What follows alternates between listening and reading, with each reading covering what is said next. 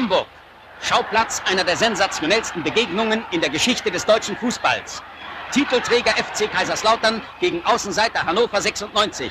Es geht um die deutsche Meisterschaft. Hannover ist jetzt im richtigen Fahrwasser. Mittelstürmer Tekotz läuft zu großer Form auf. Ein ungeheurer Jubel erfüllt das Stadion. Hannover 96 ist deutscher Meister.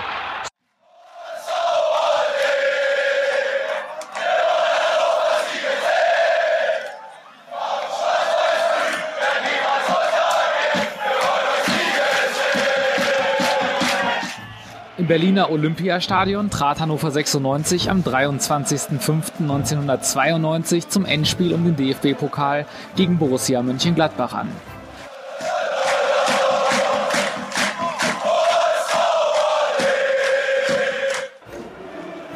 Dann trat Karl-Heinz Flipsen gegen Jörg Sievers an. Und hält. Und hält. Und hält. Doch die Freude währte nur kurz. Oliver Freund vergab. Nächster Schütze war Holger Fach. Hat er gesehen, hat er gesehen, hat er gesehen. Jörg Sievers sah es, dass er es sah.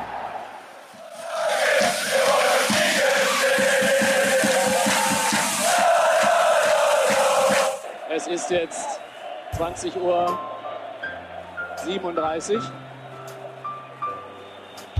Er hat es in der Hand. Und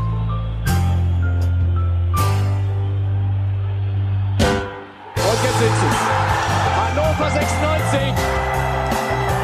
heißt der deutsche Pokalsieger 1992. Und was sich hier abspielt, muss man gar nicht lange beschreiben.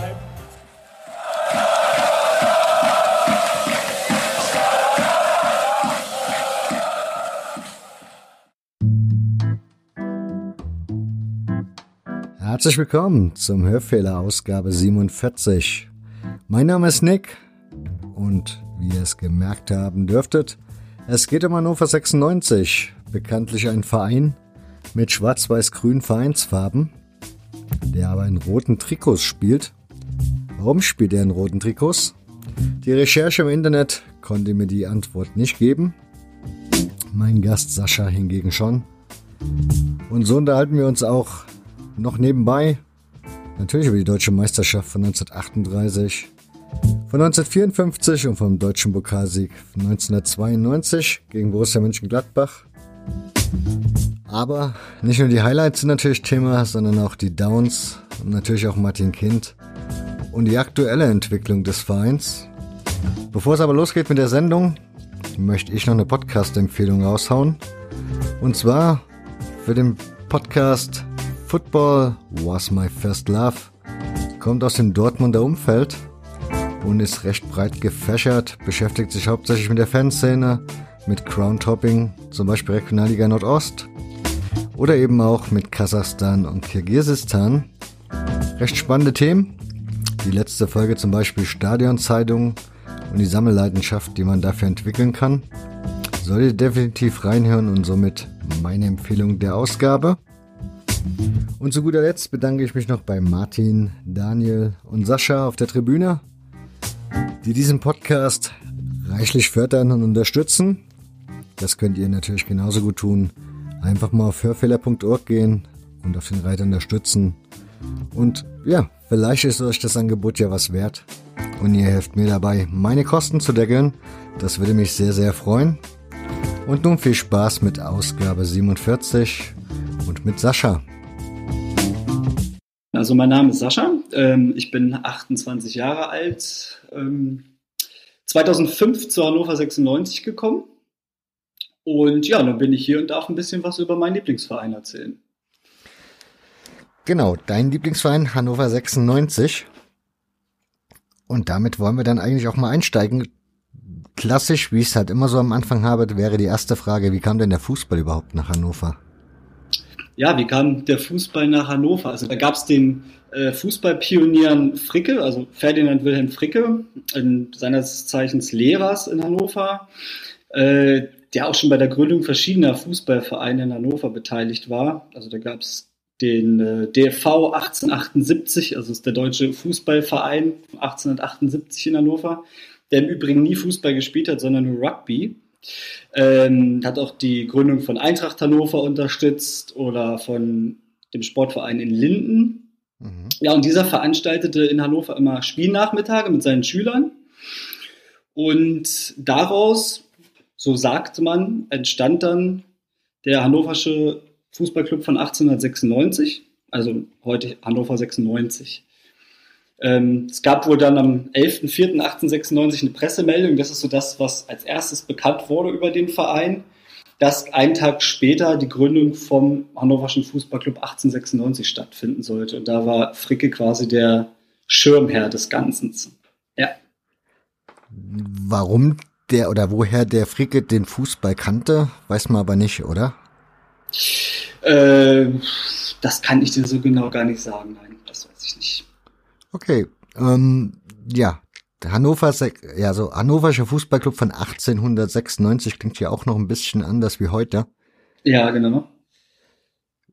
Gibt es da noch ein paar Infos mehr wie diese Pressemitteilung zu dem Verein? Oder? Naja, also wie gesagt, also in der Pressemeldung vom 11.04.1896 stand halt drin, dass es eine Gruppe von Bürgerschülern, also vornehmlich aus der Südstadt Hannovers, sich zum Rugby-Spielen damals zusammengetragen hat. Also es gab keine wirkliche Unterscheidung zwischen Rugby und Fußball in dem Sinne. Mhm. Und diese haben dann auch einen Tag später, also am 12.04.1896, was ja nur noch offiziell das Gründungsdatum überall angegeben wird, das erste Rugby-Spiel in Hannover dann auch durchgeführt, also auf dem Spielplatz neben dem heutigen Schützenhaus in Hannover. Und eine Woche später, an der Hildesheimer Straße in Hannover, fand dann im Biesels Restaurant auch die erste Vorstandswahl statt. Also auch schon ein relativ weiteres Vorgehen dann zur Vereinsgründung. Ja.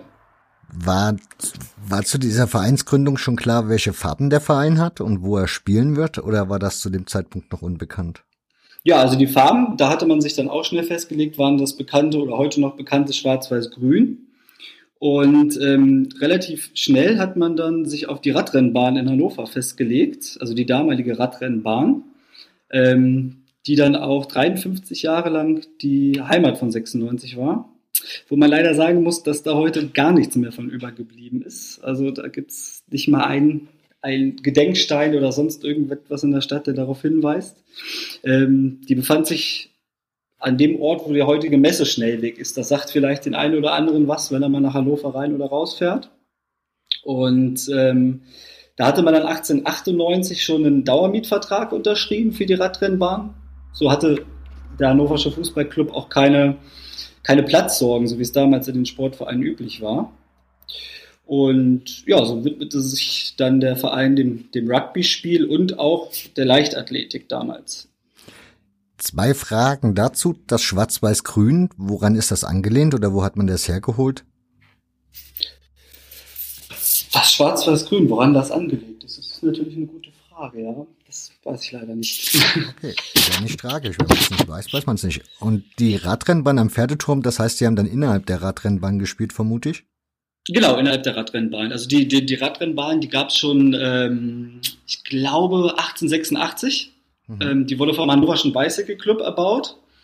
Und dadurch hat man sich dann da einmieten können. Ja, und wie gesagt, hatte dann auch keine Platzsorgen mehr, ja.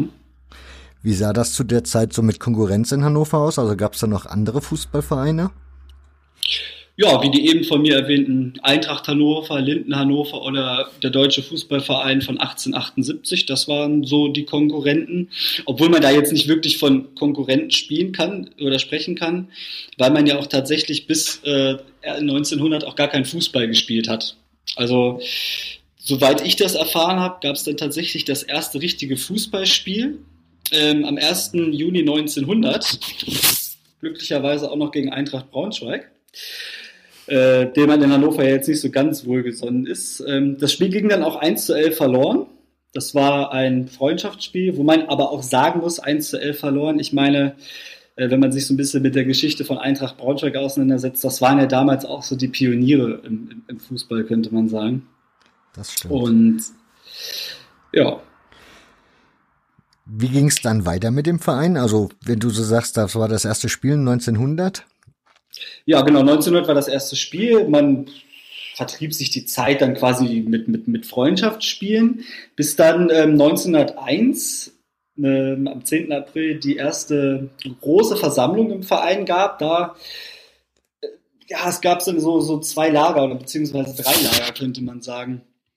So die älteren Rugby-Spieler im Verein, das ehemalige Jugendteam, was Fricke dann damals noch so ein bisschen aufgebaut hat in dem Verein, und immer mehr Fußballspieler, die dem Verein beigetreten sind, um Fußball zu spielen. Und da gab es dann, wie gesagt, eine Kampfabstimmung damals, um sich zu entscheiden, welchen Weg der Verein denn nun einschlagen soll, also Fußball oder Rugby. Und man entschied sich dann tatsächlich für den Fußball und hat dann den Rugby fallen lassen und spielte dann seitdem kontinuierlich Fußball. Und das relativ erfolgreich, wenn ich das so richtig erahne, denn 1905 seid ihr das erste Mal Stadtmeister geworden. Genau, richtig. Weiß man, wie viele Mannschaften daran teilgenommen haben? An dieser Stadtmeisterschaft? Ungefähr. Also ja. Ist eine Handvoll oder ein Dutzend oder? Ich glaube, 6 oder 7 müssten es dann tatsächlich gewesen sein in Hannover. Also meines Wissens nach gab es den akademischen Ruder- und Ballspielverein, der damals sehr erfolgreich war in der Stadt, der HFC, wie gesagt, hat mitgespielt, Eintracht Hannover, das waren so die großen Vereine in der Stadt, ja. Und die jeweiligen Zweitvertretungen haben auch mitgespielt in der jeweiligen Liga. Und das, von dieser Stadtmeisterschaft heraus hat man dann um die norddeutsche Meisterschaft mitgespielt? Genau. NFV wurde ja damals auch gegründet. Das müsste auch um 1905, glaube ich, gewesen sein. Und da trat man dann gegen die anderen Stadtverbände an. Und man hatte dann ja auch, oder der Sieger hatte ja dann auch das Recht, einen Teilnehmer zur Endrunde der deutschen Meisterschaft zu stellen, ja. Der in dem Fall aber nicht Hannover 96 war, sondern Eintracht Braunschweig, nehme ich mal an. Der dann, genau, und in den Jahren war es tatsächlich auch so, dass man immer wieder an Eintracht Braunschweig gescheitert ist. Also soweit ich weiß, hat man, glaube ich, in 6 Jahren ist man 5-mal Erster der Hannoverschen Fußballliga geworden. Und ja, in den Endspielen gegen Eintracht Braunschweig zog man dann immer wieder den Kürzeren, ja. Damals ist ein übermächtiger Gegner. Ja, genau. Weiß man sonst noch ein bisschen was aus der Zeit oder ist das relativ? Ja, es ist also in der Zeit entstand dann auch die Trikotfarbe, die ja heute immer so ein bisschen über die Grenzen hinaus oder wo ja so ein bisschen argwöhnisch auf Hannover geschaut wird, warum denn die Schwarz-Weiß-Grünen in Rot spielen. Das war so ein bisschen aus der Not heraus. Also der Rugby-Club, als noch Rugby gespielt wurde, hatte damals schon rote Hemden. Beziehungsweise sie haben erst mit weißen Hemden angefangen und sind dann in rote Hemden übergewandelt. Weiße Hemden damals dadurch, es war aus der Not geboren, also ein weißes Hemd hatte ja jeder damals im Haus. Und und irgendwann wurde es dann ein rotes Hemd. Und die 96er Fußballer wollten dann damals gerne in grün spielen, angelehnt an die Vereinsfarben. Allerdings gab es damals schon einen Verein in Hannover in grünen Trikotfarbe, das war der HSC, beziehungsweise der damalige Fußsportverein von 1897, das ist der heutige HSC, der übrigens am, ich glaube, letzten Wochenende den Aufstieg in die Regionalliga Nord geschafft hat. Und daraufhin musste man dann in roten Trikots spielen und nicht mehr in den grünen Trikots, oder durfte nicht in den grünen Trikots spielen. Und dann gibt es eine Fusion, 1913. Genau. 1913, am 12. April, ist der HFC 1896 dann in seiner damaligen Form mit dem BV Hannover zum heutigen Hannover Sportverein von 1896 fusioniert, wo man auch sagen muss, was ist überhaupt der BV Hannover? Also es gab dann 1902, genau, eine Abspaltungsgruppe vom Hannoverschen Fußballclub, die mit der Vereinsführung damals oder mit dem Lenken des Vereins nicht zufrieden war und daraus den Hannoverschen BV gegründet hat. Und Die wiederum haben sich dann mit dem Fußballverein Hannoverer 1898 zusammengetan zum BV Hannoverer. Und 1913 kam dann schlussendlich alles wieder zusammen, aber auch nur durch den Umstand, dass dem BV Hannoverer der Platz am Lister Mühlenweg gekündigt wurde und der Verein kein Geld für einen weiteren Platzausbau hatte. Und dadurch gab es dann zähe Fusionsverhandlungen, um dann doch wieder den gemeinschaftlichen Verein zu gründen bzw. zusammenzuhalten. Und 1913 war es dann soweit und es wurde der Hannoversche Sportverein von 1896 gegründet. Der auch in Schwarz-Weiß-Grün geblieben ist und sonst auch keine Veränderung hatte durch die Fusion, ne? Wenn ich das so richtig verstanden habe. Genau, der in Schwarz-Weiß-Grün geblieben ist, das Logo hat sich lediglich geändert. Mhm. Also es gab ja am Anfang dieses Logo mit diesem Rugbyball und mit dem Fuß, vom HFC 1896. Und 1913 wurde es dann eine schwarz-weiß-grüne Fahne. Mhm. Bis 1962, genau. Also weit weg von der 96, wie man sie heute kennt. Das kam dann erst etwas später. Also dann 1913 heißt, danach kam mir dann mehr oder weniger der Erste Weltkrieg. Ja, was genau, richtig. Was für Auswirkungen hatte das für den Verein? Also mal wie bei vielen. Ja, also es gab damals dann quasi ja nur noch Notliegen. Also der Verein spielte, wenn es die Situation zuließ, obwohl man sich tatsächlich wundern muss, wie viele Fußballspiele in der Zeit dann doch stattgefunden haben. Überliefert ist dann noch, dass zum damaligen Zeitpunkt 114 Mitglieder vom Verein ihr Leben dann im Krieg verloren haben. Mhm. Und die Nachkriegszeit dann relativ interessant war beim Verein, da eine starke nationale Grundhaltung im Verein dann so ein bisschen Einzug gehalten hat. Denn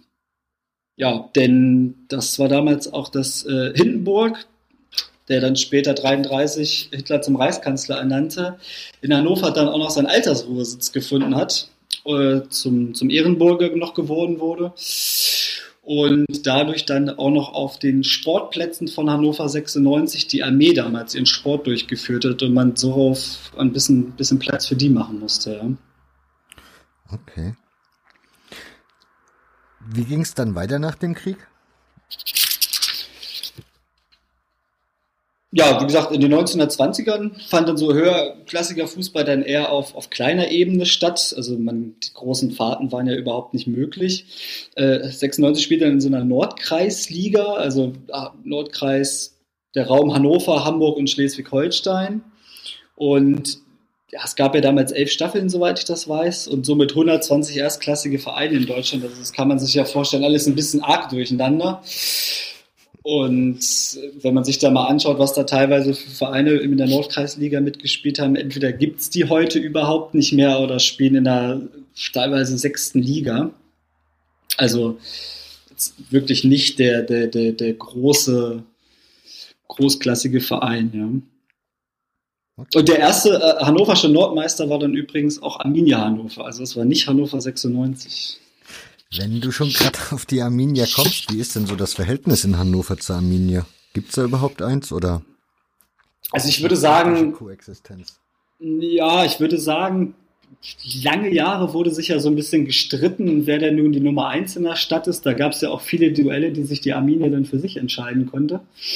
In der heutigen Zeit würde ich sagen, ist es ein Nebeneinander herleben, aus meiner Sicht. Also die Jüngeren haben, glaube ich, gar keinen Bezug mehr zu Arminia, dafür spielen sie auch einfach zu tief.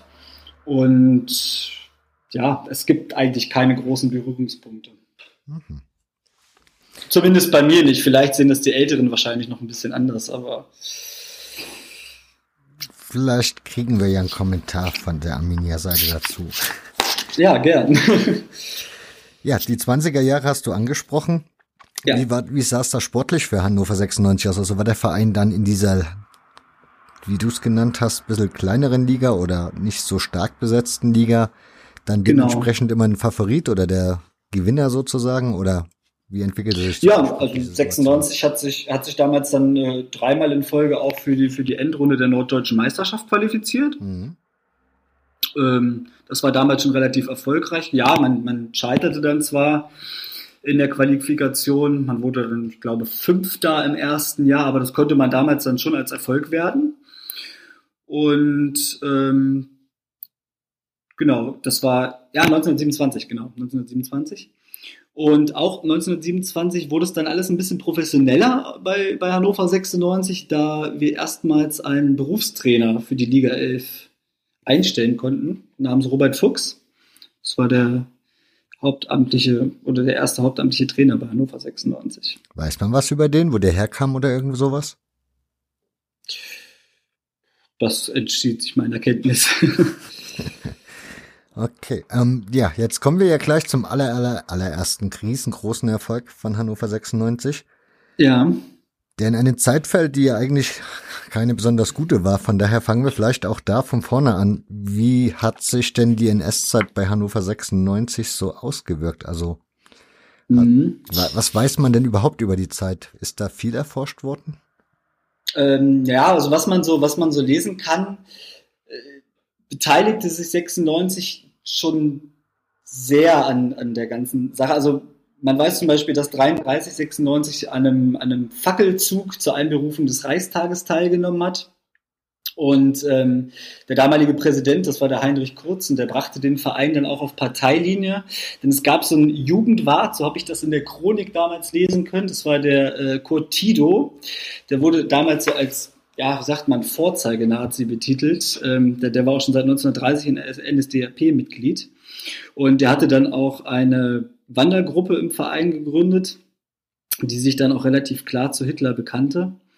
Und ja, es war dann leider auch so, dass der Verein seine jüdischen Mitglieder, wie schrieben sie in der Chronik so schön, hat austreten lassen.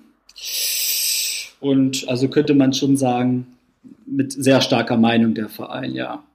Gab es viele jüdische Mitglieder? Zu der Zahl ist mir leider nichts bekannt. Okay. Aber über Weißei grundsätzlich, ja, das ist meistens irgendwie, meistens ist mal sowas über Täter erforscht und über die Opfer in der Regel irgendwie so wenig. Weil ich vermute mal, in so einer Stadt wie Hannover wird ja wahrscheinlich auch ein paar KPD-Mitglieder in dem Verein Mitglied gewesen sein. Okay. Aber hat das diese Zeit, weil ihr seid 1938 deutscher Meister geworden, bevor du uns jetzt gleich ganz ausführlich von dieser Meisterschaft erzählen darfst, hat diese Zeit, also dieses 33, dieses wir sind da mal früh dabei, Einfluss darauf gehabt, dass es diesen Erfolg nachher gab? Also sprich, wurde Hannover 96 enorm gepampert irgendwie? Ja, im Gegenteil. Also es war ja damals auch so, dass zum Beispiel Vereine, das kann man ja nachlesen, wie die Eintracht aus Braunschweig, oder Schalke 04 war das ja auch der Fall, die relativ gute Kontakte zum Regime hatten, schon gefordert wurden und ihre Spieler eben nicht in den Krieg ziehen lassen mussten. Das war bei 96 tatsächlich das Gegenteil. Also 96 musste alle ihre Spieler dahin abstellen und einen Vorteil daraus hatte man dann nicht, nein. Umso spannender ist dann, wie du uns jetzt erzählst, wie es zu dieser Meisterschaft 1938 kam. Ja, wie kam es zu der Meisterschaft? Also 96 hatte damals eine relativ junge Mannschaft, vor der Saison wohl auch keine großen Titelaspirationen zugesprochen bekommen. Der älteste Spieler in der Mannschaft war damals auch nur 27 Jahre alt. Und ja, der Vater des Erfolgs war der von mir angesprochene Robert Fuchs, der sich dann über die Jahre, Anfang der 30er Jahre, dann sorgsam seine Mannschaft zusammengestellt hat. Und das Gros der Meistermannschaft stammt auch aus der eigenen Jugend. Also so ein eingeschworenes Kollektiv, könnte man sagen, ja. Und dann gab es das Finalspiel im Berliner Olympiastadion vor sage und schreibe 100.000 Zuschauern, heute leider auch undenkbar. Und das Hinspiel ging 3:3 gegen Schalke 04 aus. Man weiß, dass ungefähr 15.000 96-Fans damals mitgereist sind. Das finde ich für die Zeit damals schon eine enorme Zahl. Ja. Und ja, 3:3 nach Verlängerung, was damals schon ein Riesenerfolg war. Ich meine, Schalke 04 war klarer Favorit zu der Zeit. Die hatten 7 Nationalspieler und 96 nicht einen einzigen und auch keinen, für den man sich wahrscheinlich damals beim damaligen DFB interessiert hat. Bei 96 haben überhaupt nur 5 Spieler damals ein Auswahlhemd in den Jugendmannschaften, das überstreifen durften. Und ja, so war das Hinspiel dann 3:3. Also gab es dann dementsprechend natürlich nochmal ein Rückspiel.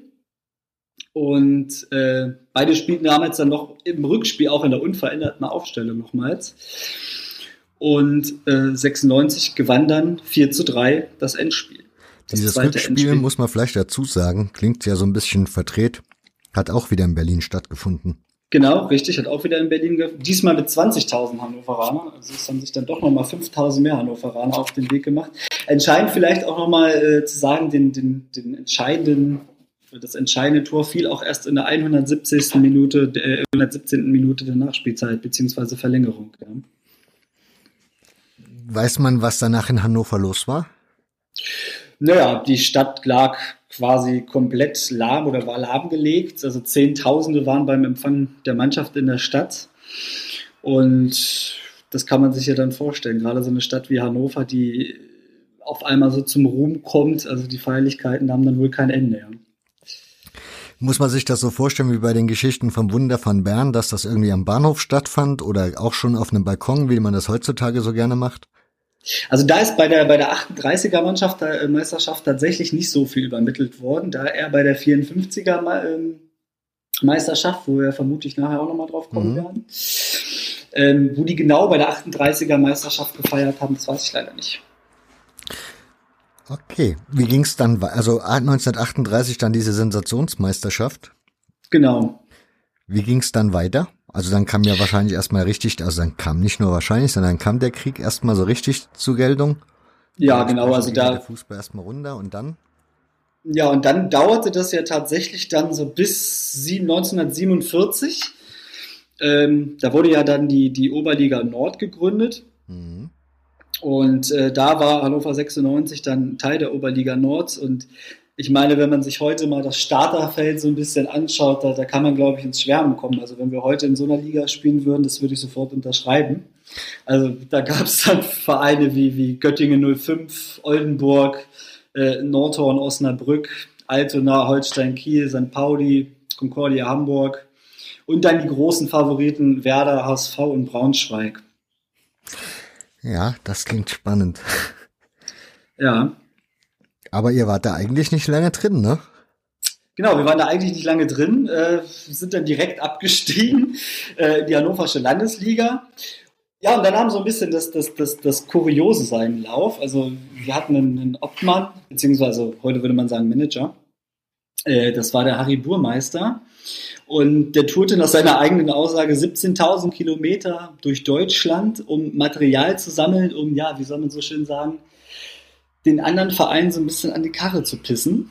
Und das hat er dann tatsächlich auch geschafft und hat herausgefunden, dass Holstein Kiel damals bei einem Spieler namens Willi Hamann nicht so ganz genau mit dem Vertragswesen genommen hat und konnte dann wohl den Verband nach wochenlanger Überzeugungsarbeit davon überzeugen, dass den Kielern Punkte abgezogen wurden. Und so durfte Hannover 96 dann in der kommenden Saison wieder in die Oberliga zurück. Schon eine kuriose Geschichte, ne? Ja, das stimmt. Ja, dann war man in der Oberliga. Das war ja damals die höchste Spielklasse. Wie ging es dann wieder weiter? Ja, man spielte dann auch weiter in der Oberliga. Also ab 49 gab es dann auch tatsächlich bezahlten Fußball bei Hannover 96. Also die Spieler haben dann auch ein kleines Salär bekommen. Also gut, 320 Mark waren das damals, die ein Oberligaspieler bei Hannover 96 verdient hat. Dürfte nicht so wenig gewesen sein, vermute ich mal. Zur damaligen Zeit nicht, aber wenn man das wahrscheinlich heute noch in Relation setzt, das schlägt man alles zusammen, ja. Ja, da gab es in den, ich glaube, 15 von 16 Jahren war dann der HSV aus Hamburg tatsächlich Nordmeister. Bis auf das eine Jahr, oder bis auf die eine Saison 53-54, wo dann Hannover 96 Nordmeister und später dann auch Deutscher Meister wurde. Das war jetzt, da möchte ich jetzt nämlich hin, weil wir hatten ja gerade die Deutsche Meisterschaft 38, dann hatten wir dieses 49 eigentlich mehr oder weniger zweitklassig. Genau. Und dann sind es ja schon wieder 5 Jahre, wenn ich richtig rechne, und dann geht es schon wieder um die Deutsche Meisterschaft. Ja. War der Verein in der Zwischenzeit, ja, wieso war der sportlich so gut die ganze Zeit nochmal wieder? Wie er es eigentlich von 38 an hätte, oder ja, 38, wie gesagt, Deutscher Meister, dann der Krieg, ja, man, angefangen, müsste ja eigentlich noch eine gute Mannschaft zusammen gewesen sein, oder? Genau, man hat viele von den Spielern noch damals behalten können. sich sukzessive weiterentwickelt und ein großer Anteil war dann mit dem Jahr 52, da hatte man dann damals den Trainer Helmut Kronsbein nach Hannover holen können, der ja nun auch, ich glaube, dann im Endeffekt 5-mal bei Hannover 96 unter Vertrag stand in den weiteren Jahren. Und ja, da holte man, wie gesagt, Helmut Kronsbein nach Hannover, war damals 37 Jahre jung und hat sich bei Vertragsunterschrift eine Nordmeisterprämie in seinen Vertrag schreiben lassen. Das war zu seiner Zeit auch ziemlich absurd und das Ganze mit 5000 D-Mark dotieren lassen. Ja, wie sich dann später erfahren sollte, hat er das Geld natürlich dann auch bekommen. Dieser Helmut Kronsbein war auch ein ehemaliger Feldwebel in seinem Vortrainertum und war so ein bisschen, das hat er wohl auch über die Spieler übergetragen, absolute Kontrolle bei dem Spieler, hat immer genau gewusst, was machen meine Spieler in der Freizeit, hat dann wirklich auch ein hartes Training durchgeführt, aber es hat sich ja dann im Endeffekt auch ausgezahlt 1954. Wie hieß der Mann? Kronsbein, Helmut Kronsbein. Genau, sein Spitzname ist Fifi gewesen. Ja. 54, Deutsche Meisterschaft. 54, ja. Und wieder gegen eigentlich die damalige Übermannschaft der Zeit? Ja, genau. Gegen die Übermannschaft, gegen Kaiserslautern. Auch da war es 54 dann wieder so, dass 96 mit einem unschlagbaren Kollektiv aufwarten konnte. Allerdings in der Saison waren dann aber schon 4 Spieltage vor Saisonende, stand die Meisterschaft, also die norddeutsche Meisterschaft, dann auch schon fest. Es gab so einen schönen Zeitungsartikel aus dem Jahr, da stand dann Kronsbeins Philosophie bei 96. Da stand Kontern, aber nicht Mauern abfangen und fächerförmig angreifen. Also das war seine Philosophie. Kann man sich ja so ein bisschen vorstellen, wie der Fußball vielleicht damals ausgesehen hat. Mhm. Und ja, das Endspiel war dann im Hamburger Volksparkstadion. Und ja, das war natürlich die absolute Übermacht, von Fritz Walter angeführte Mannschaft, auch Stars und Nationalspieler in der Elf. Und ja, die meisten 96-Spieler musste wahrscheinlich den Zuschauern erstmal vorgestellt werden. Die kannte damals nun mal auch wirklich keiner. Und da ist auch überliefert, dass dann tatsächlich morgens um 5 Uhr schon die ersten Busse und Sonderzüge aus Hannover losgefahren sind. Auch wieder 20.000, 25.000 Zuschauer. Und was man noch sagen muss, Lautern war natürlich 51 und 53 schon deutscher Meister geworden. Mhm. Also 96 hatte keine wirklich guten Chancen, da irgendwie den Titel zu holen. Und ja, Lautern wurde dann natürlich aber doch eines Besseren belehrt. Also Lautern führte nach 13 Minuten 1-0 durch Horst Ecke, dem ja vielleicht der ein oder andere auch noch ein Begriff ist. Mhm. Und dann kam die Halbzeit und dann überrannte 96 die Pfälzer so ein bisschen und schoss gleich 5 Tore und gewann dann am Ende auch 5-1. Woran das aber dann gelegen hat oder ob in der Halbzeit irgendwas Historisches passiert ist, das weiß man nicht. Ja, da hätte man vielleicht mal in der Kabine der Lauterer nachschauen müssen, aber so genau wie, was, wo, weiß man nicht, nein. Naja gut, man hätte ja auch in der Kabine von Hannover gucken können. Ich meine, wenn man gegen den haushohen Favoriten 1-0 zur Halbzeit zurückliegt, muss man jetzt nicht unbedingt vor Selbstbewusstsein strotzen, ne? Ja, also in Zeitungsartikeln aus der Zeit steht so ein bisschen, ob es der Kräfteverschleiß der Lauterer waren. Ich meine, wie ich ja schon angesprochen habe, viele von denen ja auch Nationalspieler, die letzten Jahre auch ein hohes Niveau erreicht, 2-mal deutscher Meister gewesen und vielleicht auch Hannover 96 damals nicht so ganz ernst genommen.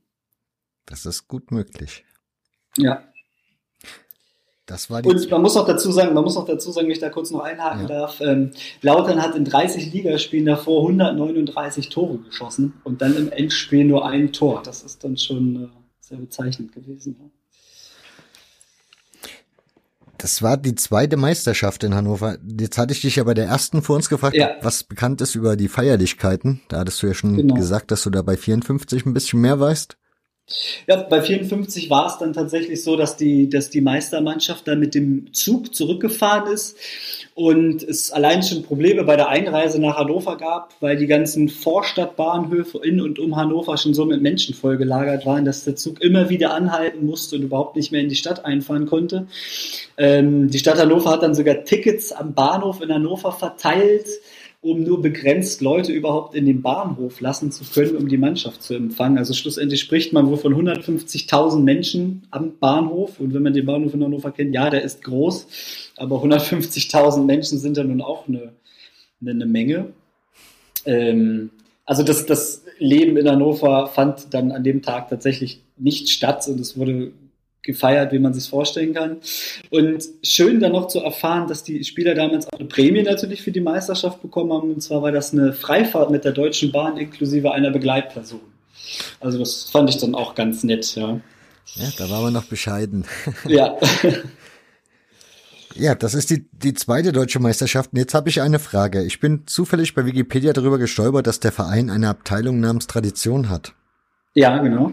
Kannst du mir jetzt dazu was erklären? Und ich stelle die Frage halt genau deshalb, weil das war ja dann letzten Endes auch die letzte deutsche Meisterschaft, kann man ja schon mal vorwegnehmen.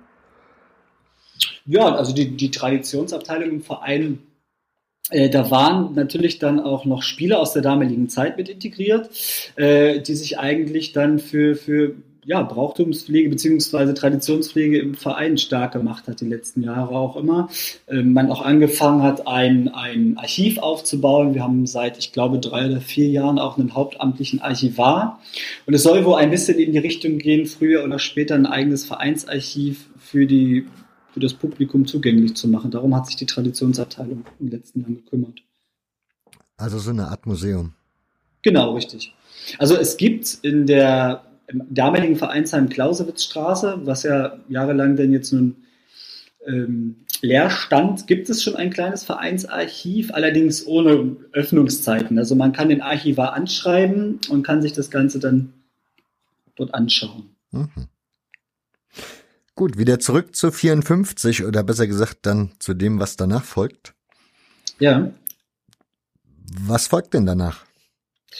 Sportlich war es dann nicht mehr ganz so glorreich. Also man konnte die Erwartungen nicht erfüllen in den nächsten Jahren. Also zumindest Hannover 96 konnte die Erwartungen nicht erfüllen. Ich meine, Deutschland ist in dem Jahr Weltmeister noch geworden, sei nochmal dazu gesagt.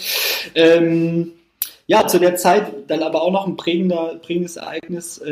Das Niedersachsenstadion wurde gebaut, also zwischen 52 und 54. Was war der Anlass für den Bau? Also der Anlass des Baus vom Niedersachsenstadion ging, glaube ich, so ein bisschen einher, dass die damalige Radrennbahn dann immer mehr dem Verfall zugesetzt hat und man dann dort auch nicht mehr wirklich gespielt hat. Und deswegen hat man dann ein neues großes Stadion in Hannover bauen wollen, ja. Mhm. Was aus den Kriegstrümmern der Stadt Hannover damals tatsächlich erbaut wurde. Auch nicht so ungewöhnlich zu der Zeit. Ja. Wo hat denn der Verein aber in der Zeit dann gespielt, bis das Stadion gebaut wurde? Ja, das war immer so ein bisschen abwechselnd. Also so eine richtige Heimat hatte der Verein dann auch nicht wirklich. Also man hat ja 1920 dann noch das Einriede-Stadion gebaut. Und ja, die Stadt wollte damals eine modernere Arena für Sport und Leichtathletik und für Fußball halt bauen. Da war die Radrennbahn jetzt nicht so prädestiniert für. Und es gab einen Kaufmann damals, das war der Gustav Brandt, der hat 300.000 Mark gespendet, um eben dieses Einriede-Stadion zu erbauen. Das hat man dann auch getan, aber ja, 96 tat sich so ein bisschen schwer, eine Heimat zu finden. Also man spielte bei größeren Spielen dann, bei kleineren Spielen tatsächlich weiter in der Radrennbahn und bei größeren Spielen dann im Einriede-Stadion, also gegen Braunschweig, gegen Bremen oder auch gegen Arminia Hannover oder die Endrunde um die deutsche Meisterschaft spielte man dann in der Einriede, genau. Ich muss zu meiner Schande gestehen, dass ich jetzt keine Vorstellung habe, wie das Einried-Stadion aussieht. Ich habe gelesen, dass es da dann auch jetzt mittlerweile dann mal irgendwann in der Neuzeit einen Umbau gab. Ja. Aber wie sah das Stadion denn damals aus? War das ein reines Fußballstadion oder? Nein, eben nicht. Also man hatte eine relativ große Haupttribüne, die gibt es tatsächlich heute auch noch. Die wurde nur versetzt, um heute einen Neubau daran zu bauen, aber die kann man sich noch anschauen. Leider nicht mehr betreten, aber sie ist zum Glück in das neue Stadion integriert worden, was ich sehr schön finde. Und hatte eine Laufbahn in dem Stadion rum, um mehr die Leichtathletik-Sparte dann auch zu fördern bei 96. Allerdings gab es dann Planungsfehler und die Laufbahn war nur 500 Meter lang und entsprach nicht den internationalen Kriterien. Also große Veranstaltungen konnte man dann damals nicht dort ausführen im Einredenstadion. Und dann habe ich noch hier notiert und jetzt weiß ich gar nicht mal mehr genau warum, Beke-Stadion. Ja, Beke-Stadion ist das Stadion von den Sportfreunden Rickling. Mhm. Und da haben unsere Amateure dann eine Zeit lang gespielt. Das war in der Zeit, ich glaube, das müsste dann ab 14, 15 gewesen sein, also 2014, 15. Als das Einriedstadion umgebaut wurde. Genau, als das Einriedestadion umgebaut wurde und es dann bei der ersten Mannschaft den Stimmungsboykott der Ultras und die Wanderung zu den Amateuren gab. Und so haben die da quasi 2 Jahre ihre sportliche Heimat gefunden. Dazu aber noch ganz interessant, im Blekenstadion gibt es noch so eine kleine Stehtraverse und die ist tatsächlich noch aus der alten Radrennbahn rübergenommen worden. Also wenn man noch einen Teil sich von der Radrennbahn anschaut, wenn so ein ganz kleiner Teil, der steht da dann noch. Gibt es denn so eine Art Spaziergang auf den Spuren von Hannover 96? Ja, das wäre schön. Also da habe ich auch dran gedacht, als ich die Folge von dir über Waldhof Mannheim gehört habe. Mhm. Aber leider gibt es sowas überhaupt nicht. Also wie gesagt, bis vor 2-3 Jahren, bis dieser hauptamtliche Archivar eingestellt wurde, gab es tatsächlich nur die Traditionsabteilung, die das so ein bisschen unter sich auch ausgemacht haben mit Traditionsabenden.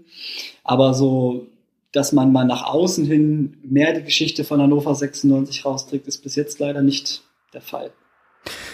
Ja, das war für mich halt auch so eine Erfahrung. Also Hannover 96 ist halt immer so, weiß ich nicht, also ich gehe jetzt, seit ich Fußball gucken gehe, für mich war Hannover 96 lange ein Zweitligist. Dann gewann man diesen Pokal in Berlin, was da schon ganz nett war, aber änderte auch nicht so viel. Dann gab es diese Relegationsspiele gegen Cottbus. Und für mich ist das ein Verein, der nie für mich so der Erstligist war in meinen Augen. Und die graue Maus sagen ja auch viele immer, ja. Genau, irgendwie schon. Und wenn man sich dann so mit der Historie beschäftigt, also man muss ja bloß Wikipedia dazu lesen, dann kriegt man ein ganz anderes Bild von dem Verein. Von daher wäre sowas, glaube ich, schon sehr, sehr relevant für den Verein. Ja, ich setze meine Hoffnung da ein bisschen in den Archivar. Vielleicht hört er ja diese Folge und nimmt sich das zu Herzen. Schön wär's, ja. Ja, jetzt sind wir sind geblieben beim Bau des Niedersachsenstadions sind wir hängen geblieben. Genau. Ja, das sind wir aber immer noch Anfang, Mitte der 50er. Dann hast du ja schon gesagt, das war sportlich nicht mehr so viel. Ja, genau, das war sportlich dann eher Mittelmaß, ja. Und dann kommt der Punkt, den ich so wahrgenommen oder worüber ich gelesen habe, das wäre der Auslöser zu dieser Rivalität mit Eintracht Braunschweig. die Gründung der Bundesliga. Genau. Ja, genau. Also 63, 64 war ja dann die Gründung der Bundesliga. Und zu dem damaligen Zeitpunkt gab es ja 5 Oberligen. Mhm. Das hatte dann bedeutet, dass 74 Oberligisten davon mussten 16 ausgewählt werden, in die neue Bundesliga integriert werden. Und ja, relativ schnell stand natürlich dann fest, dass die erfolgreichen Vereine, der HSV und Werder, direkt den ersten und zweiten von 3 Teilnehmerplätzen aus dem norddeutschen Raum bekommen. Und ja, übrig blieben dann Hannover 96, Braunschweig, Osnabrück, Pauli Kiel, auch Arminia Hannover, die sich dann alle berechtigte Hoffnung machten, in die Bundesliga einzuziehen. Aber, wie es dann so kam, wählte der DFB dann den Vorjahresdritten Eintracht Braunschweig aus. Da scheiden sich so ein bisschen die Geister. Also es gab wohl damals verschiedene Kriterien, Platzierungen der letzten Jahre, wirtschaftliche Lage der Vereine. Was nun genau den Ausschlag gegeben hat, wurde nie so wirklich kommuniziert. Das heißt immer, man hat sich an diesem Vorjahresdritten festgebissen und dadurch Eintracht Braunschweig dann eben den Vortritt gelassen. Und ist das für dich auch so der Punkt der Rivalität? Also hast du das so von den Älteren in Hannover schon mal gehört, dass das so stimmt, dass es da eigentlich erst losgeht? Weil im Grunde, du hast ja vorhin schon erwähnt, ganz zu Beginn der Vereinsgeschichte war Eintracht Braunschweig ja auch schon irgendwie so der große Nachbar.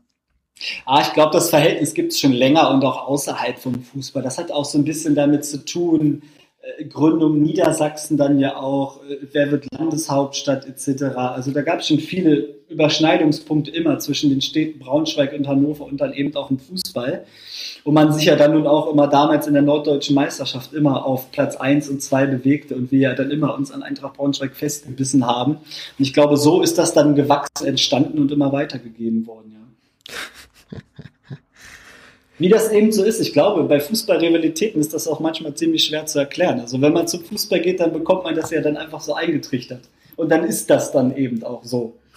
Dann hat das so zu sein. Genau, dann hat das so zu sein, wo ich ja sagen muss, meine ersten Berührungspunkte mit Eintracht Braunschweig hatte ich bei Spielen der zweiten Mannschaft, weil unsere ersten ja nun komplett auseinander lagen und erst bei unserem ersten Abstieg, beziehungsweise dem ersten Aufstieg von Eintracht Braunschweig vor ein paar Jahren in die erste Liga, das erste überhaupt Pflichtspiel der beiden ersten Mannschaften gegeneinander. Was dann auch ein komisches Gefühl ist, wenn man ein Derby hat, mit dem man vorher noch keine Berührungspunkte hatte. Das stimmt. Hannover 96 ist ja dann, wie wir jetzt dann festgestellt haben, in die zweite Liga oder damalige, was war das immer noch, Oberliga? Oberliga Nord, genau. Genau, und war das dann im Grund, also wir hatten ja vor uns diese eine Episode, wo wir gesagt haben, eigentlich, ja, sind sie ja damals abgestiegen, 49. Ja. Aber also richtig fühlt sich das jetzt so an, als wäre da Hannover 96 zum ersten Mal zweitklassig gewesen, oder? Genau, ja, das war ja dann quasi die erste richtige zweite Liga, so könnte man es nennen, ja. Was hat das mit dem Verein gemacht? Weiß man das? Ja, zunächst einmal holte man dann wieder Fifi Kronsbein zurück, den damaligen Meistertrainer von 54. Mhm. Und stieg dann tatsächlich auch direkt mit Kronsbein dann auf im darauffolgenden Jahr. Und wurde dann auch in der ersten Bundesliga-Saison auch direkt Fünfter, was zu dem Zeitpunkt dann auch die beste Platzierung für Hannover 96 war. Gab es damals schon internationale Wettbewerbe? Also ja, aber warte mal mit dem 5. Platz dann auch rein? Damals nicht, nein. Also es gab ja diesen Messepokal noch, an dem Hannover 96 damals teilgenommen hat. Ja, das waren ja aber auch eher, das sollten ja so Spielvereinigungen immer sein, aus Messestädten damals zusammen. Stadt Hannover entschied sich dann allerdings komplett Hannover 96 dahin zu schicken, ohne das Gemisch mit anderen Vereinen damals. Ja, da hat man dann mitgespielt. Erfolgreich? Ja, schon erfolgreich. Also ich glaube, das müssten ein oder zwei Siege im Messepokal konnte man dann tatsächlich auch verbuchen, ja. Obwohl das sportlich natürlich mit keiner großen Relevanz versehen war, dieser Wettbewerb. Also für mich jetzt persönlich auch nicht. Es war ja eher also man hat das ja so ein bisschen auch genommen, um damals so die Sommerpausen noch zu überbrücken und ja. Mhm. Der 5. Platz, wie ging, also was hatte das? Das hatte ja dann, wie du gesagt hast, keine Auswirkungen gehabt in dem Maße, wie es dann heute wäre. Ja.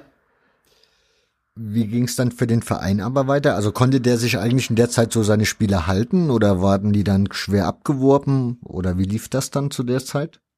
Ja, man konnte sich seine Spieler tatsächlich halten und seine Spieler dann auch oder seine Mannschaft dann auch weiter ausbauen oder erfolgreicher ausbauen. Also man holte dann zur Saison 67, 68 dann auch das erste Mal so richtige Stars, sage ich jetzt mal, an die Leine. Also man holte Jupp Heynckes damals zu Hannover, der dann auch immerhin 3 Spielzeiten bei 96 blieb, 25 Tore geschossen hat. Dann gab es noch einen Jugoslawen, Josip Skopla, das war damals der teuerste Einkauf bei Hannover 96. Und ja, konnte das dann so kontinuierlich relativ erfolgreich in der Bundesliga dann noch weiterspielen. Kannst du mir sagen, wie lange der Verein denn dann in der Bundesliga blieb in der Zeit? Also ja, da kam ja erst noch, bis 73 spielte man dann weiter tatsächlich in der Bundesliga, wo ja das Wunder von Wuppertal, das sollte ja vielleicht der eine oder andere dann auch schon mal gehört haben, der sich so ein bisschen mit Hannover 96 beschäftigt hat. Da hatte man dann tatsächlich nach einer absolut miserablen Saison 73 und mit einem Punkt Rückstand auf Eintracht Braunschweig, da haben wir sie wieder, fuhr man dann am letzten Spieltag nach Wuppertal und gewann dort tatsächlich dann mit 4:0. Das war auch erst der zweite Auswärtssieg in der Saison.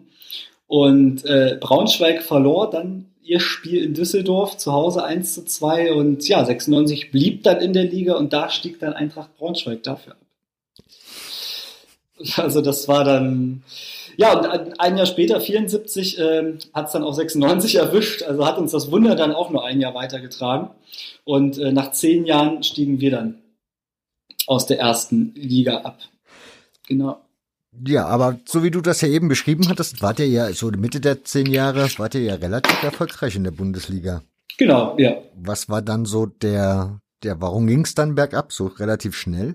Hatte man sich übernommen mit den Star-Einkäufen oder hat es nicht gepasst? Genau, übernommen mit den Star-Einkäufen. Viele waren dann auch mit dem Trainer Kronsbein nicht mehr zufrieden. Da gab es auch immer mehrere Differenzen. Also man hörte dann auch davon, beziehungsweise gibt es auch heute immer noch schöne Interviews von Jupp Heynckes. Der wird wohl auch nicht so gerne auf Hannover 96 angesprochen. Also Trainingsmethoden etc. Das Training soll wohl zu hart gewesen sein. Und so zerbröckelte dann die Mannschaft wohl auch ein bisschen in ihre Einzelteile. Und welches Jahr sind sie jetzt genau abgestiegen in die zweite Liga? 74, in der Saison 73, 74. Das heißt, als die zweite Liga gegründet wurde. Genau. Und ich glaube, da gab es ja dann auch noch die Staffelung Nord und Süd, ne? Genau, richtig. Also 96 spielte dann in der zweiten Bundesliga Nord. Mhm. Und wie spielten sie? Ja, wie spielten sie? Also zunächst einmal gab es da noch die Probleme, dass 96 relativ viel Schulden hatte, dann auch zu dem damaligen Zeitpunkt. Ich glaube, 75 waren es dann auch schon knapp 3 Millionen D-Mark Schulden, die dem Verein so ein bisschen zu Kopf stiegen. Ja, und in der ersten, also genau, zweite Bundesliga Nord. Und durch diese Schulden dann eben auch, blieben dann die Gehaltszahlung an die Spieler auch aus. Man musste sich dann auch erstmals einen Trikotsponsor mit in den Verein holen, um ein bisschen Geld zu generieren wenigstens, und hat dann relativ viele und erfolgreiche Spieler dann auch verkaufen müssen. Und ja, Zuschauerkulisse war dementsprechend auch im Keller in der zweiten Bundesliga Nord. Also wir hatten, ich glaube, das schlimmste Spiel war damals gegen Wacker 04 Berlin mit 700 Zuschauern. Also wenn man sich vorstellt, dass man 20 Jahre vorher noch deutscher Meister war und dann vor 700 Zuschauern spielt. Dann kann man sich ja Niedersachsenstadion. Genau, im Niedersachsenstadion. Da kann man sich ja dann ungefähr vorstellen, wie es zur damaligen Zeit bei 96 auf dem Platz und dann natürlich auch finanziell und drumherum aussah. Aber weil du gerade gesagt hast, dann kam der erste Trikot, oder man musste sich den ersten Trikotsponsor nehmen. Genau. Stimmt die Formulierung genau so? Also hatte man irgendwie immer Wert drauf gelegt, keinen Trikotsponsor zu haben? Ich meine, es war ja bis zur damaligen. Ja, genau, die hatten ja dann das Kräutergetränk dann zu sich genommen. Man hat tatsächlich bis dahin darauf verzichtet und musste dann aus der Not heraus und aufgrund von finanziellen Mangel sich dann eben diesen Trikotsponsor ins Haus holen, ja. Okay. Hat das dann was bewirkt? Also hat der Verein sich dann wieder gesunden können im Laufe der nächsten Jahre, oder? Leider überhaupt nicht. Also es wurde im Endeffekt sogar noch schlimmer. Also zur Saison 78, 79 war es dann tatsächlich auch so weit, dass 96 die Lizenz verwehrt wurde für die damalige zweite Liga. Und da hat man dann 22 Tage, soweit ich weiß, nochmal Zeit bekommen, um finanzielle Mittel auf die Beine zu stellen oder zu zeigen, dass sie nun vorhanden sind. Und da hat man wirklich alles verkauft, was irgendwie gerade auslaufen konnte bei 96, wirklich jeden guten Spieler. Dann gab es Bürgen, die aus privater Kasse noch Geld zur Verfügung gestellt haben. Und man hat dann tatsächlich gerade am Ablauf des letzten, also am 22. Tage, das noch hinbekommen, die Lizenz für die zweite Liga zu erhalten. Und wie sah es dann sportlich aus nach all diesem? Ja, sportlich hatte man dann halt versucht, mit Amateurspielern dann eben wieder so langsam wieder ein Grundgerüst reinzubekommen in den Verein. Und 81, 82 gab es ja dann auch die Gründung der eingleisigen zweiten Liga. Das heißt, man hat den Klassenerhalt dann geschafft, also man konnte genau. Aha. Genau, man hat den Klassenerhalt dann damals geschafft. Ja, und hat dann so die nächsten Jahre dann quasi in der zweiten Liga weitergespielt, um dann relativ, also solide zweite Ligasaisons abzuleisten. Und aber war so das für den Verein auch der Anspruch zu der Zeit, zweite Liga, oder war dann da aufgrund der Historie dann doch irgendwie so dieses Ding, Hannover gehört in die Bundesliga? Naja gut, ich meine, man konnte zu den, in den 70er Jahren natürlich froh sein, dass es den Verein überhaupt noch gab. Also ich meine, da war es ja kurz davor, dass die Lichter ausgehen im Verein, und man war dann schon froh, überhaupt einen weiteren Spielbetrieb aufrechterhalten zu können im Verein, ja. Okay. Ja, und so ein bisschen erfolgreicher wurde es dann erst wieder Anfang der 80er. Da holte man dann den Trainer Werner Biskup, der es dann tatsächlich auch geschafft hat, 85 dann den Aufstieg in die Bundesliga mal wieder für 96 nach 9 Jahren Zweitklassigkeit zu vollziehen. Auch dann, wie ich ja schon angesprochen habe, durch junge Spieler aus der Region. Einer von ihnen, wahrscheinlich auch ein bisschen über die Stadtgrenzen von Hannover bekannt, war Dieter Schatzschneider. Ja. Ja, nicht immer also sportlich schon mit Ruhm. Also ich meine, das ist ja immer noch Nummer 1 der ewigen Torschützenliste der zweiten Liga. Allerdings, was dann so nach seiner aktiven Karriere passiert ist und seine Verbindung zu Martin Kind, aber das ist eine andere Geschichte. Ja, auch ja, genau. In die Bundesliga und dann? Ja, direkter Abstieg dann wieder als Tabellen 16. Ich hatte es schon befürchtet. Ja, das war dann nicht ganz so erfolgreich, aber danach das Jahr wieder der direkte Aufstieg in die erste Bundesliga und danach dann aber auch wieder der Abstieg in die zweite Liga. Also es war ein stetiges Auf und Ab. Wie war der Verein da finanziell aufgestellt zu der Zeit? Also ging es dem Verein dann wieder gut, oder? Ja, zu damaligen Zeitpunkt immer noch mit Schulden behaftet, was sich dann aber tatsächlich dann im Jahr 92 änderte, durch den Pokalsieg dann damals auch. Also ja, genau, am 23. Mai 92 haben wir dann den DFB-Pokal gegen Borussia Mönchengladbach im Elfmeterschießen gewonnen. Und ja. Den hast du den bewusst miterlebt? Den Pokalsieg? Nein, überhaupt nicht. Also ich muss ja auch dazu sagen, bis ich denn nun anfing, 2005 mich für Fußball zu interessieren, ja, habe ich mich dafür auch überhaupt nicht für Fußball interessiert. Ich selbst stamme auch nicht aus Hannover und von daher habe ich davon überhaupt nichts mitbekommen als Kind, gar nicht. Okay, weil hätte mich jetzt interessiert, wie man so in Hannover über diesen Pokalsieg spricht. Ja gut, also die damaligen Spieler, gerade auch so angeführt von Kult Sievers, dem damaligen Keeper, das sind natürlich in Hannover immer noch Helden. Und ja. War ja auch eher ein überraschender Pokalsieg. Ja, absolut überraschender Pokalsieg. Also als Zweitligist überhaupt so weit zu kommen, damaliger Zweitligist. Und man hat ja auch nicht gerade kleine Vereine davor ausgeschaltet. Also Bochum hat man ausgeschaltet, Dortmund, Uerdingen, Werder Bremen dann auch, und hat es dann ja tatsächlich auch geschafft, die Gladbacher mit 0:0 über die reguläre Spielzeit auf dem Boden zu halten und dann erst im Elfmeterschießen, in einem dramatischen Elfmeterschießen, kann man sich auch heute noch bei YouTube anschauen, dann das Spiel gewonnen. Ja. Ich kann mich noch dunkel dran erinnern, aber wirklich dunkel. Ja, dann war man Pokalsieger. Dann war man Pokalsieger, genau, konnte es dann anhand der 2,8 Millionen Einnahmen, das ist dann überliefert worden, schaffen, seine Schulden komplett abzubauen. 96 war dann auch schuldenfrei. Also das war auf jeden Fall ein riesengroßer positiver Aspekt. Und ja, man war da berechtigt, am Europapokal teilzunehmen, am richtigen Europapokal, also kein Messepokal, was dann aber für uns ja leider auch, oder das Los dann leider nicht so erfreulich war. Gegen wen habt ihr gespielt? Gegen Werder Bremen. Das wünscht man sich ja, wenn man dann im Europapokal spielen darf. Ja, herzlichen Glückwunsch, das stimmt. Ja, das Hinspiel ging 3-1 verloren und im Rückspiel hat man dann zwar noch 2-1 gewonnen, also war ein Tor zur Verlängerung noch entfernt, aber das hat dann leider nicht mehr geklappt. Ja gut, man war ja immer noch Zweitligist, ne? Genau, man war immer noch Zweitligist und von daher alles in allem ein riesengroßer Erfolg. Wie ging es dann weiter mit dem Zweitligisten? Ich meine, da kam dann demnächst wieder ein Absturz. Ja, ein ganz großer. Also zum 100. Jubiläum des Vereins 96 stieg man dann tatsächlich sogar aus der zweiten Liga noch ab und durfte dann fortan in der Regionalliga Nord, das müsste damals die dritte Liga, oder war damals die dritte Liga, Er spielte dann in der dritten Liga, genau. Ja, der Verein zerbrach dann natürlich komplett. Also 6 Akteure blieben dann gerade mal noch aus der Vorsaison.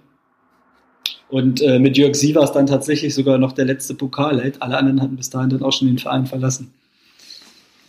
Wie kam es dazu, dass der Verein so abgestürzt ist? Ich meine, 92 noch Pokalsieger. Naja, auch da gab es wohl wieder die Probleme, keinen Fortschritt. Man hat sich vielleicht ein bisschen zu sicher gefühlt, gedacht, man macht den direkten Aufstieg in die Bundesliga klar. Nach dem Pokalsieg, das hat dann eben halt nicht geklappt. Wie ging es dem Verein da finanziell bei dem Abstieg? War man dann wenigstens soweit auch noch in gesunder Situation, dass man dann sagen konnte, okay, wenigstens das ist noch alles in sicheren Tüchern, oder? Ja, so wie man das nehmen kann, gab es dann wieder durch diese Drittliga-Zeit Schulden von 7,1 Millionen D-Mark. Also das war natürlich jetzt auch kein Pappenstiel, sage ich mal. 7 Millionen D-Mark Schulden. Keine Mannschaft mehr im Endeffekt, also kein Geld, um überhaupt Spieler kaufen zu können. Und ja, dann wurde halt aus der Not die Tugend gemacht. Man hat es dann mit Jugendspielern versucht. Und wenn man da mal so ein bisschen die Reihe der Jugendspieler sich anschaut, sind da auch ziemlich viele Bekannte dabei, die man auch heute noch kennt.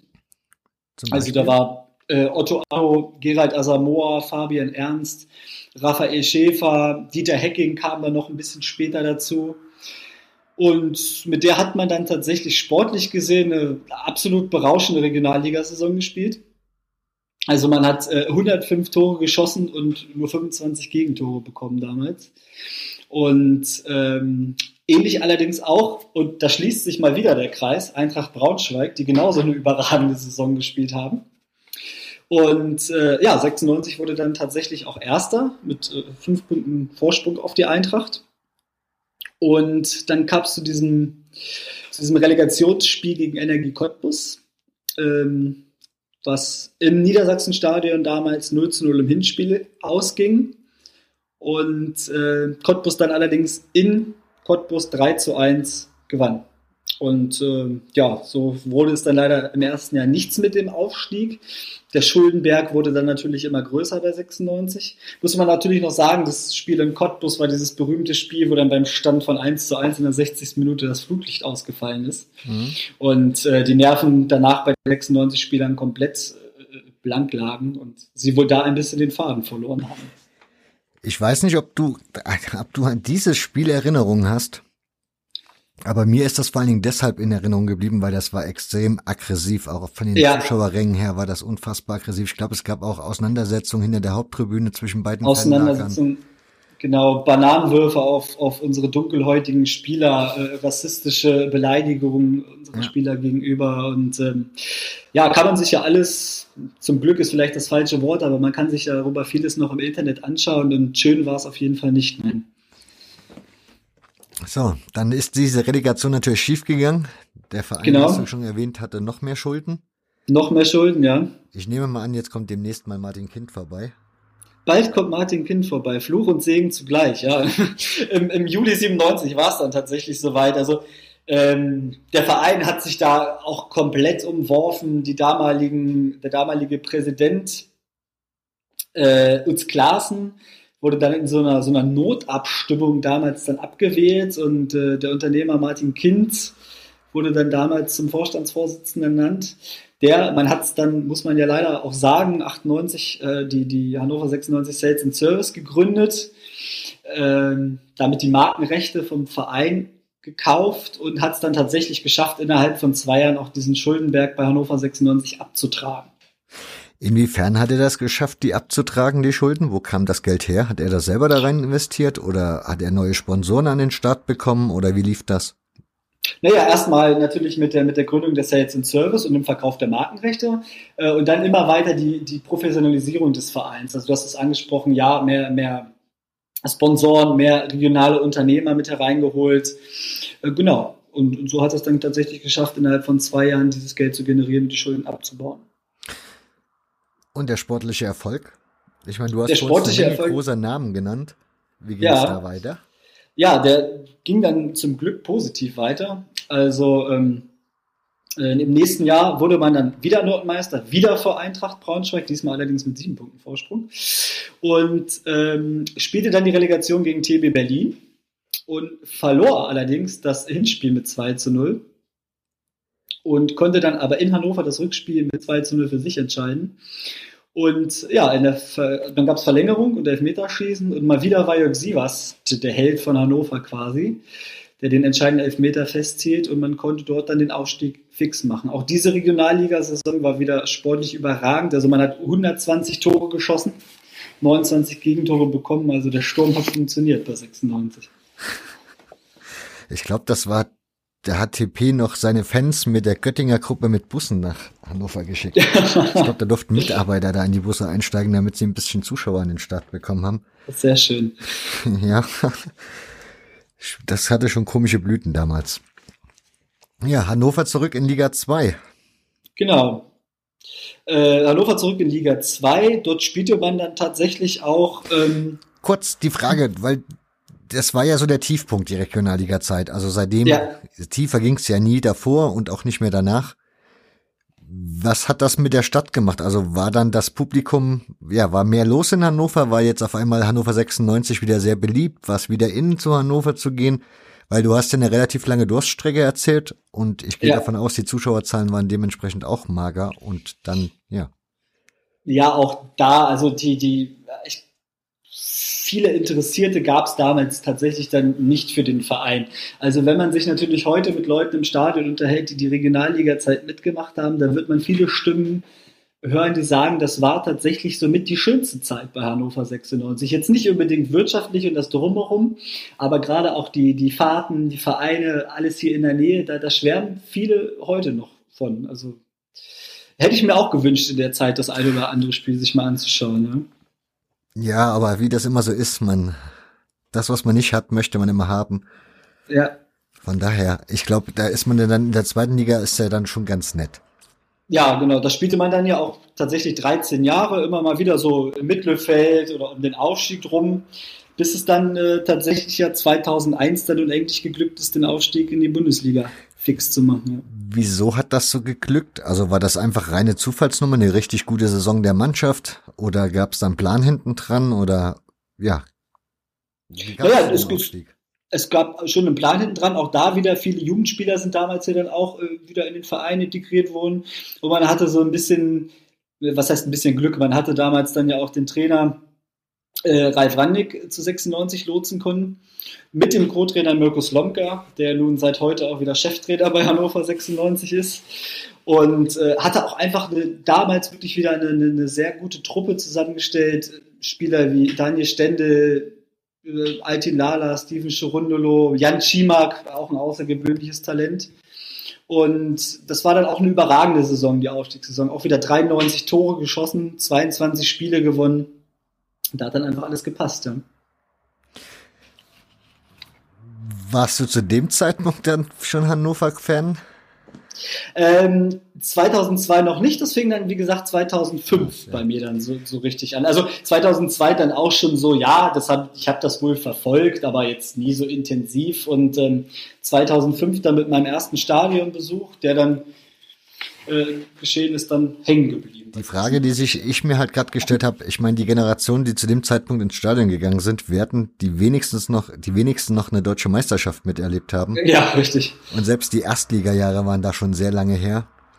Von daher war das dann trotzdem so eine Art, wir sind jetzt wieder zu Hause, da wo wir hingehören, oder war das dann doch so, oh, erste Bundesliga, wir sind auch mal dabei?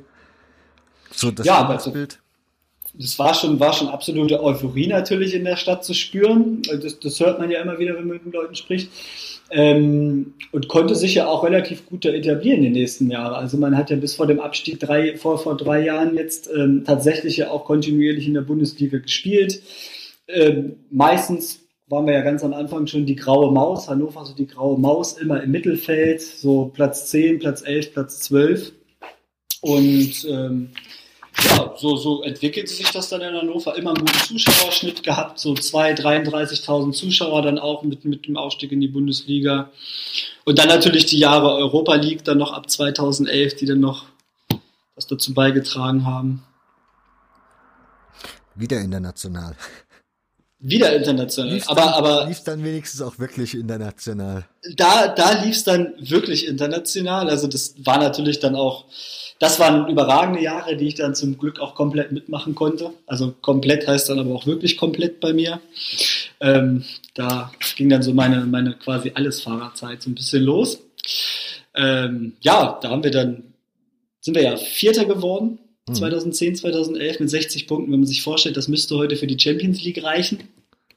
Aber gut, wir durften damit in der Europa League dran. Das war für alle natürlich schon der absolute Wahnsinn. Und da wird vielen wahrscheinlich auch unser Playoff-Spiel gegen FC Sevilla so ein bisschen im Gedächtnis geblieben sein. Der große Favorit natürlich. Und keiner hat gedacht, dass Hannover 96 da überhaupt eine Chance hat. Und ja, das hat man dann zu Hause 2-1 gewonnen. Und in Sevilla dann 1-1 und damit war man dann tatsächlich für die Gruppenphase qualifiziert. Was dann in Sevilla los war, wenn ich da heute dran denke, da bekomme ich immer noch Gänsehaut. Und ja, die Gruppenphase dann tatsächlich auch erfolgreich abgeschnitten und man ist dann erst im Viertelfinale gegen Atletico Madrid, die dann später auch den Pokal gewonnen haben, ausgeschieden. Was hatte denn der Gruppenphase noch für Mannschaften? Wir durften in Lüttich antreten, Standard Lüttich. Dann waren wir in Poltava und in Kopenhagen. Und die hast du alle mitgemacht? Alle mitgemacht, ja. Was war das Sevilla-Spiel, hast du ja gerade schon angesprochen, dass das für dich was Besonderes war. Was war noch so eine Fahrt, wo du sagst? Ja, Sevilla war einfach von dem Erlebnis her phänomenal. Also eigentlich waren sich alle in Hannover einig, als die Auslosung Sevilla kam. Okay, wir haben wie damals gegen Bremen vermutlich nur 2 Europapokalspiele, weil gegen Sevilla, da steht das aus wohl fest. Und der ganze Freundesbekanntenkreis, jeder hat versucht, irgendwie nach Sevilla zu kommen. Also wenn ich überlege, ich bin von Hannover mit dem Auto nach Magdeburg-Kochstedt gefahren, in diesem kleinen Regionalflughafen, um von da dann nach Girona zu fliegen, um von Girona mit dem Bus nach Barcelona zu fahren, um von Barcelona dann mit dem Flugzeug nach Sevilla zu fliegen und das Ganze auch wieder zurück, damit ich dann am Sonntag beim nächsten Heimspiel wieder in Hannover bin, weil alle Flugverbindungen von nach Hannover oder Umgebung nach Sevilla damals ausgebucht waren und dann jeder irgendwie so auf seine Art und Weise nach Sevilla geflogen ist und sich dann dort alle getroffen haben in der Stadt. Wir waren dann noch 4 Tage dort. Das war schon ziemlich phänomenal. Oder dann auch mit 12.000 Hannoveranern in Kopenhagen. Das war auch genial. Ja, wenn man heute sich so Bilder vom skandinavischen Fußball anschaut, dann sind ja da relativ viele Ultras am Start. War das damals auch schon so? Ja, doch. Also gerade auch das Spiel in Kopenhagen. Das weiß ich noch, da sind wir zu unserem damaligen Treffpunkt oder ich bin zu unserem damaligen Treffpunkt gegangen und die Ultras von Kopenhagen hatten sich dann auch hier bei uns in der Altstadt getroffen und da muss ich schon sagen, der Haufen von denen war schon ziemlich beeindruckend, also auch was Kleidung angeht, was Auftreten angeht und das war schon sehr imposant, ja. Das heißt, also wenn man sich so ein bisschen für den Casual-Style irgendwie so interessiert, dann war das schon so die Vorzeigegruppe, würde ich sagen, die dann in der Altstadt stand. Das war die Europapokalsaison. Genau, die erste, ja. Die erste. Wie ging es dann weiter? Ja, man hat dann tatsächlich in der nächsten Saison auch noch relativ erfolgreich gespielt und durfte dann wieder an der Qualifikation für die Europa League teilnehmen. Diesmal musste man allerdings noch eine Runde vorher dran teilnehmen, also in der, ich glaube, die dritte Quali-Runde nennt sich das Ganze da. Da durften wir dann teilnehmen gegen St. Patrick's Athletic, war das, gegen die Iren, die man dann auch relativ souverän ausschalten konnte, um dann nochmal eine Playoff-Runde zu spielen. Das ist eigentlich auch völlig absurd. Und da hat man dann gegen Breslau gespielt. Machbarer Gegner, oder? Machbarer Gegner, also insgesamt mit, ich glaube, wir haben 10 Tore geschossen. Das Hinspiel müsste 5-3 und das Rückspiel 5-1 ausgegangen sein. Ja. Okay. Wer war da noch Trainer zu der Zeit? Das war noch Mirko Slomka zu der Zeit. Genau, also eine relativ erfolgreiche Zeit mit ihm. Das war ja diese 10 Sekunden Überfall-Kontertaktik von Mirko Slomka. Ja, sehr erfolgreich. Da ist man dann allerdings im 16. Finale gegen den glorreichen Verein Anci Mahatschkala ausgeschieden. Aber das ist eigentlich so die erfolgreiche Zeit von Mirko Slomka. Also ich glaube, die ihm heute noch anhaftet, warum man ihn wahrscheinlich auch wieder zurückgeholt hat, oder? Ja, also erstmal die erfolgreiche sportliche Zeit und dann gibt's ja auch diesen, wie sagt man immer so schön, Maschsee-Connection oder hannoverschen Klüngel. Das ist ja so, ja, Martin Kind, Carsten Maschmeyer, Gerhard Schröder. Und wenn man sich dann mal so ein paar Fotos im Internet anschaut bei den ganzen Feierlichkeiten in Hannover, dann taucht da auch immer noch Mirko Slomka mit auf den Gruppenbildern auf. Also die sind sich alle wohl sehr wohlgesonnen, könnte man sagen. Ja. Aber diese Causa Martin Kind, wann ging das eigentlich so mit den Fans in Zwiespalt über? Also wann konnte man sich nicht mehr haben? Naja, wann konnte man sich nicht mehr haben? Also zu dem Zeitpunkt war doch eigentlich noch alles gut, oder? Ja, ich glaube, der sportliche Erfolg hat damals vieles überdeckt. Also ich denke, in den 2 Jahren, das muss sich die Szene damals auch ankreiden, hat man sich eher weniger für vereinspolitische Arbeit interessiert. Das ist wohl so. Denn die Probleme mit Martin Kind gab es ja schon immer. Also der hatte ja auch schon immer haarspänzige Ideen, Trikotfarben in Gelb zu ändern oder in Blau zu ändern aufgrund von Farben des Sponsors etc. Da gab es auch immer Proteste, aber nie jetzt wirklich was Festes. So wirklich los ging es tatsächlich dann nach der Europa League-Zeit, ja. Das müsste dann Saison 14-15 gewesen sein. Da hatten wir dann das Spiel gegen Eintracht Braunschweig, das war so ein ausschlaggebender Punkt, als dann das Spiel in Braunschweig stattfand und man zum Beispiel seitens des Vereins die Karten für das Auswärtsspiel nur bekommen durfte, wenn man bei einer organisierten Buseinreise vom Verein teilnimmt, die dann auf dem Schützenplatz in Hannover losgehen sollte. Kompletter Polizeikonvoi von Hannover in Linienbussen nach Braunschweig ins Stadion. Also da wurden von Martin Kind und von Vereinsseite den Fans viele Steine in den Weg gelegt. Dann gab es die Geschichte, die ja auch durch die Presse gegangen ist mit der Hamann-Fahne, die im Block jahrelang stattgefunden hat, und auf einmal hat der Verein dann unter der Führung von Martin Kind angefangen, den Leuten diese Fahne geschwenkt hat oder haben, Stadionverbote auszusprechen. Und dann gab es das berühmte Heimspiel gegen die Bayern, wo Polizei in den vollbesetzten Block geschickt wurde, um Fahnenstangen und Fahnen nach Pyrotechnik zu kontrollieren, mitten in den vollbesetzten Block rein. Da gab es dann auch viele Verletzte. Und ja, da gab es das fast so ein bisschen zum Überlaufen. Und daraus entwickelte sich dann so eine Protestbewegung, erstmal um diese Geschehnisse und dann auch um die Vereinsübernahme von Martin Kind, die er angestrebt hat. Also da wurde es dann erstmal wirklich so ein bisschen auf den Tisch, dass sich organisiert darum gekümmert wurde, da etwas gegen zu übernehmen. Ja. Aber diese Vereinsübernahme, ab wann, also ich weiß, dass das schon länger geköchelt hat, aber wann kann man so im Nachhinein sagen, hat er bewusst zum ersten Mal gesagt oder ja zu verstehen gegeben, dass das so seine Richtung ist, die er gerne hätte irgendwann? Naja, er hat ja vor, das müsste dann mittlerweile 2 oder 3 Jahren gewesen sein, ich glaube 2,5 Jahre, 3 Jahre, den Antrag, also relativ offen gesagt, dass wenn er diese 20 Jahre lang erfüllt bei Hannover 96, also 2017 genau, da hat er diese 20 Jahre erfüllt, obwohl erfüllt hat er sie ja eigentlich nicht, das ist ja mittlerweile nur noch bekannt, dass er den Antrag dann stellen möchte bei der DFL. Und da ging das dann tatsächlich los. Da wurden dann Protestbewegungen gegründet, da wurde dann pro Verein gegründet und daraus ist ja dann das resultiert, was sich dieses Jahr in der Mitgliederversammlung dann zugespitzt bzw. zu einem guten Ergebnis vorgetragen hat. Ja. Bist du auch Vereinsmitglied? Ja, ich bin Vereinsmitglied seit meinem quasi einem halben Jahr, nachdem ich mein erstes Spiel bei 96 besucht habe. Das heißt, du warst auch auf dieser Mitgliederversammlung? Genau, richtig. Und wie war's? Ja, ich habe das ja nicht, ich kann mich erinnern, Klaas Reese war noch in der Nähe und wir hatten tagsüber das Gespräch und dann sagte er, das wird nix, das war's jetzt, und auf einmal kam dann irgendwie abends, waren wir dann bei Twitter unterwegs und hatten gesehen, dann liefen auch schnell die Videos überall durch von dieser MV. Von daher, also ich fand's komplett überraschend. Ich hätte niemals damit gerechnet, dass das so zu Ende geht. Von daher, wie war das für dich selbst?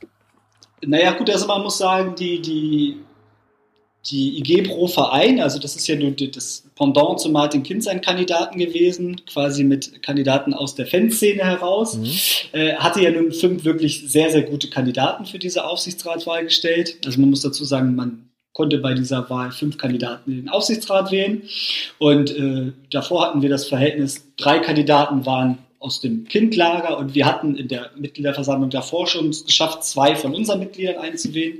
Also hatten wir schon 2 Mitglieder da drin.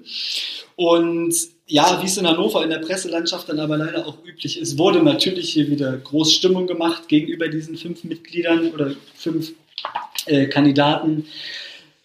Das war hier auch noch nie anders, muss man dazu sagen, dass auch viele Reporter und viele Zeitungen in Hannover dann auch ein relativ gutes Verhältnis zu Martin Kind haben und dementsprechend dann nicht wirklich negativ ihm gegenüber berichten werden. Und ja, diese 5 Kandidaten haben sich dann nun aufstellen lassen und wir haben alle gehofft, eventuell die Mehrheit mit 3 Kandidaten in den Aufsichtsrat zu bekommen, aber das ist dann tatsächlich 5 wurden, also das konnte man sich gar nicht erträumen lassen. Und was dann für Jubelschreie hier in der Halle losgelassen wurden, das, ja, also da hatte ich schon schlechtere Torjubel, sage ich mal so. Das heißt, du hast auch richtig gejubelt? Ja, natürlich. Ja, ich weiß nicht, ich wüsste nicht, ob ich in der Situation gejubelt hätte oder ob ich mir gedacht hätte, ich gucke mir das jetzt hier alles ganz genau an und genieße es einfach irgendwie so. Also ich konnte auf jeden Fall nicht mein Handy rausholen, um es zu filmen, wie viele andere es gemacht haben. Ich habe ja, in welchen Situationen mittlerweile man sich so fotografieren tut, das ist schon erstaunlich. Also, ja, das stimmt. Ja, okay. Aber wie würdest du Martin Kind oder wie bewertest du seine Amtszeit? Ich meine, klar, man kann ganz, ganz viel Negatives über den Mann finden. Und ich gehe da ja auch mit der Hannover-Szene mit. Auf der anderen Seite, wir hatten vor uns festgestellt, wo der Verein stand, als er kam, ne? Genau, das sollte man noch nicht vergessen. Und ich glaube, da geht's auch um die Sache. Es hat ja auch nie jemand aus dem Kindlager, ja, es wird immer propagiert, Kind muss weg. Im Endeffekt ist das so eine, als Floskel würde es nicht abtun, aber ja, man kann, also ich bin ihm jetzt nicht grob negativ gegenüber eingestellt, das muss ich auch sagen. Ich werfe ihm nur viele Dinge vor. Also ich werfe ihm halt vor, dass er es versäumt hat, die Mitglieder abzuholen, damals in seinen Plänen, die er vorhat, also Vereinsübernahme. Ich werfe ihm vor, dass vieles bei Hannover 96 in den Vorjahren hinter verschlossenen Türen stattgefunden hat, also Anteilsverkäufe oder Ankäufe etc. Dann dieses, was ich ja vorhin schon erwähnt habe, den Fans immer wieder so einen Stein in den Weg zu legen und ich werfe ihm einfach vor, dass er dieses Miteinander nicht gesucht hat. Und wenn man Vorstandsvorsitzender oder Aufsichtsratsvorsitzender von einem Sportverein ist, dann sollte ihm doch was an dem Miteinander in einem Verein liegen und nicht ein Gegeneinander arbeiten, denn genau dann haben wir das, was wir jetzt in Hannover die letzten Jahre hatten.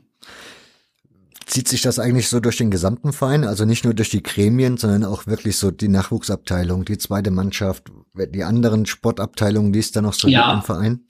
Also die anderen Sportabteilungen, das weiß man auch, da sind auch E-Mails aufgetaucht worden, denen wurde den Mitgliedern auch relativ klar und deutlich in den Abteilungen, sei es Leichtathleten, Triathleten gesagt, wen sie denn bei der Wahl zu wählen haben, denn ansonsten würden ja die bösen Ultras den Verein übernehmen, ihre Abteilungen eingestampft werden etc. pp. Also so lief das dann schon ab im Vorfeld der Wahl.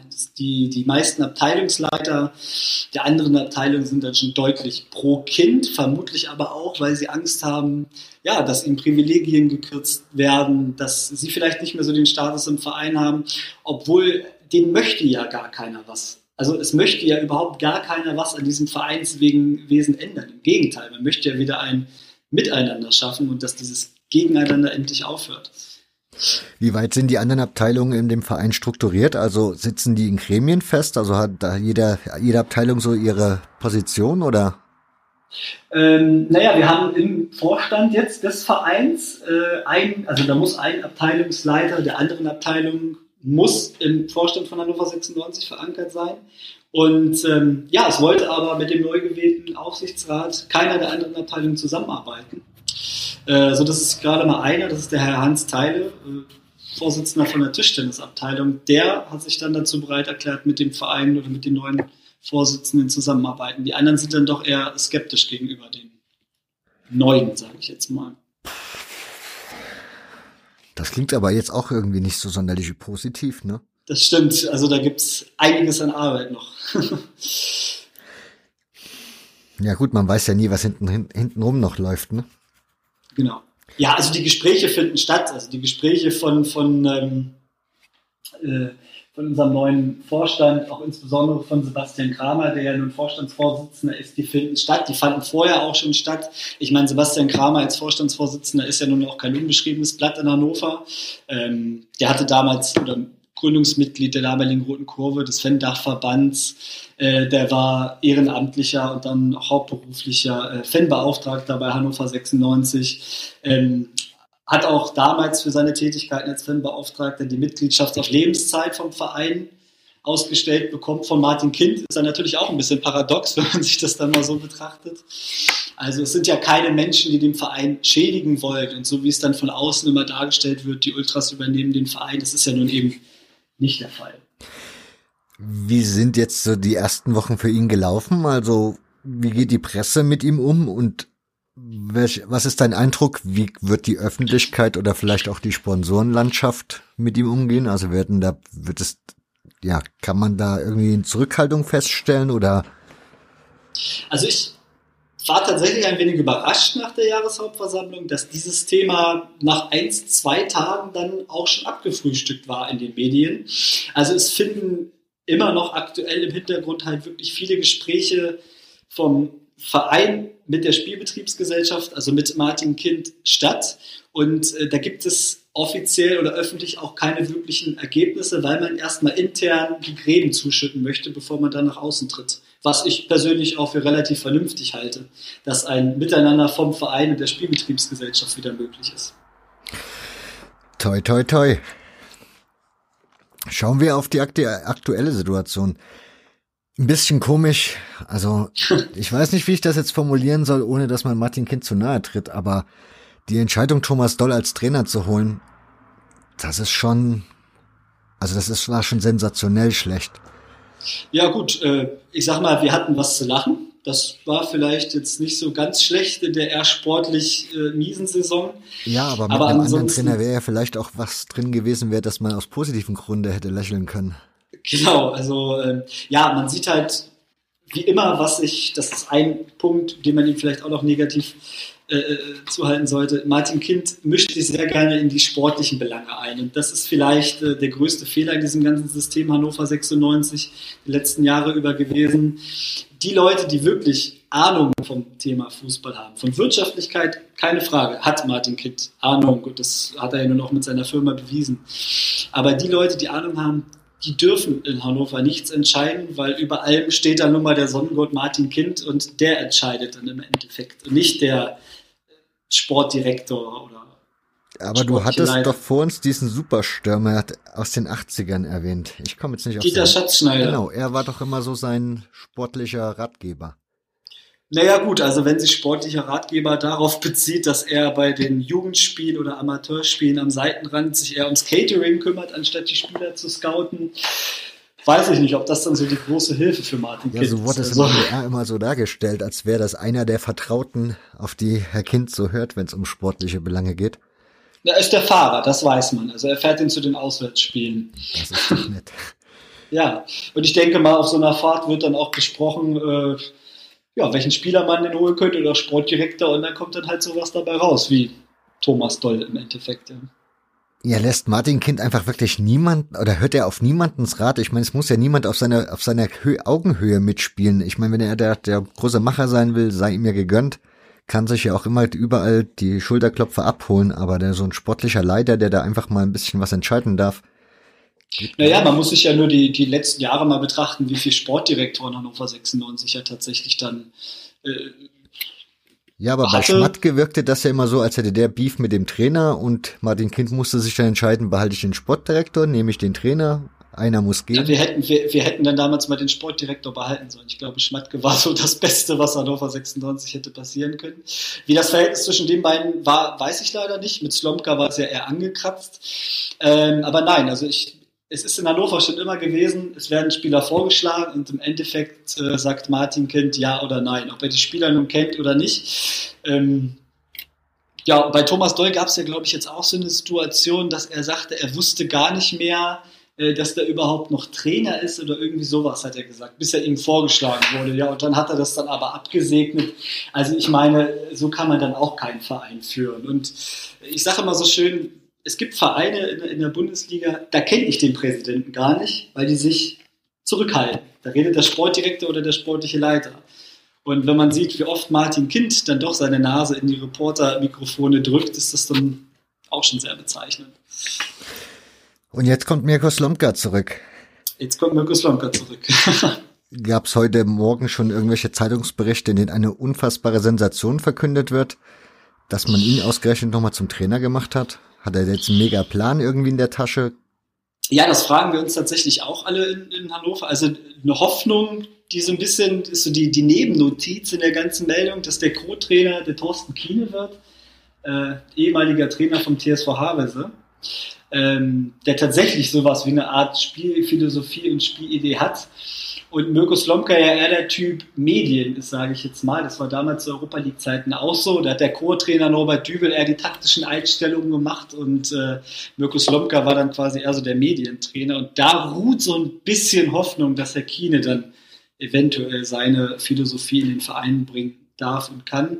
Ich habe jetzt vorhin noch gelesen vor der Aufnahme des Podcasts, dass Mirko Slomka sonst weiter auch gar keinen neuen Staff mit hineinbringt in den Verein, sondern erstmal schauen will, wer so da ist und mit den Leuten dann so weitermachen will. Und ja, also ich glaube, wir schlittern da bösen Zeiten entgegen, würde ich jetzt mal behaupten. Ja. Das war sowieso schon sensationell spät. Also ich hatte jetzt die letzte Folge vom Hannover Lieb Podcast gehört gehabt. Leider die letzte Folge, ja. Wobei, es geht ja scheinbar weiter, aber nur in einem anderen Format. Genau. Kann man vielleicht auch machen nach so langer Zeit und wenn man dann schon mehr oder weniger alles durchgearbeitet hat. Ich kann mir das schon vorstellen, dass man da sagt, okay, ich ändere mal das Format. War trotzdem ein schöner Podcast. Aber diese Folge, die letzte, die war auch schon sehr, dass man so, wie sie zu Ende war, dachte, oh je, oh je, oh je. Ja, vor allen Dingen muss man ja auch einfach mal sehen, die Beurlaubung von Horst Held ist ja nun mittlerweile jetzt auch knapp 60 Tage her. Es gibt bis jetzt auch noch kein Bekenntnis dazu, dass Thomas Doll überhaupt den Verein verlässt. Also da gibt es keine Pressemitteilung oder sonst irgendwas. Ich habe vorhin einen lustigen Tweet gelesen, ob Thomas Doll denn am 17. Juni vielleicht auf dem Trainingsplatz steht, weil er gar nicht weiß, dass er gefeuert wurde. Und man sich dann einfach fragt, was ist in diesen 50 Tagen passiert? Also man konnte ja täglich Nachrichten lesen, mit wem Martin Kind sich alles getroffen hat, wer alles bei ihm war, wer in Großburg-Wedel an seinem Hof an der Tankstelle schon Süßigkeiten gekauft hat, welche Trainer da schon waren und so weiter und so fort. Und im Endeffekt kommt dann raus, dass Jan Schlaudraff, der es übergangsweise macht, der neue Sportchef wird und Mirko Slomka, den man auch schon hätte vor 60 Tagen haben können, der neue Trainer wird. Und ich mich dann frage, ja, das sind aber 60 Tage, die uns in der Saisonvorbereitung komplett abgehen. Andere Vereine haben ihre Neuverpflichtungen schon vorgestellt oder sind schon mittendrin. Und wir haben hier noch nicht mal eine Spielphilosophie, geschweige denn überhaupt eine Idee, wer bleibt im Verein. Und viele etablierte Spieler haben ihre Verträge nicht verlängert oder wollten sie nicht verlängern, weil sie ja gar nicht wissen, wie es überhaupt weitergeht. Und das finde ich schon ziemlich, ja, wenn nicht sogar gefährlich, so lange sowas hinauszuzögern.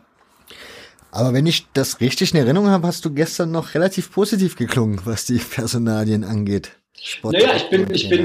Ich bin positiv dahingehend, weil ich mir die anderen Lösungen noch durchgelesen habe und ich dann noch am ehesten mit Mirko Slomka leben kann. Also ich meine, immerhin, das kann man ihm nicht abstreiten, Hannover-Bezug, er wohnt immer noch in Hannover, ist Mitglied in Hannover. Das finde ich persönlich immer schon mal relativ angenehm, auch bei Jan Schlaudraff das Gleiche. Ich hätte mir aber halt auch bei Jan Schlaudraff als sportlicher Direktor noch mehr erfahrene Kompetenz dazu gewünscht. Also ich finde es sehr gefährlich, einen Sportdirektor, der noch keine wirkliche Minute irgendwo als Sportdirektor gearbeitet hat, den ganzen Kader der zweiten Liga dann zusammenstellen zu lassen. Ja, vor allen Dingen, wie du schon gesagt hast, da muss ja einiges gemacht werden. Ja. Also in dem Hannover Lieb-Podcast war die Rede von, glaube ich, 12 Spielern, die den Verein definitiv verlassen werden. In der ersten Mannschaft und in der zweiten sind es mittlerweile, ich glaube, auch schon 9 oder 10, die schon den Verein verlassen haben. Da bricht dann auch ordentlich was weg. Oder dann haben wir so Talente wie Sebastian Soto zum Beispiel, ein U20-Nationalspieler aus Amerika, der jetzt auch gerade gestern 2 Tore geschossen hat für die U20 von Amerika bei der WM. Und mit dem gab es nicht mal Vertragsgespräche, bevor er zu dieser WM gefahren ist. Kann man sich ja nun ausmalen, wird er weiter so eine erfolgreiche WM spielen, ja, dann wird er wahrscheinlich auch nicht mehr nach Hannover zurückkommen. Also da wurde es komplett verpasst, den Unterbau zu stärken, Spieler aus der zweiten Mannschaft oder aus der Jugendmannschaft hochzuziehen und frühzeitig einen Grundstein für die kommende Zweitligasaison zu legen. Jan Schlaudraff kannst du ja schon als ehemaligen Spieler. Genau. Was denkst du, hat er die Kompetenz, einem Martin Kind gegenüberzutreten und die Stirn zu bieten, oder? Nein, auf gar keinen Fall.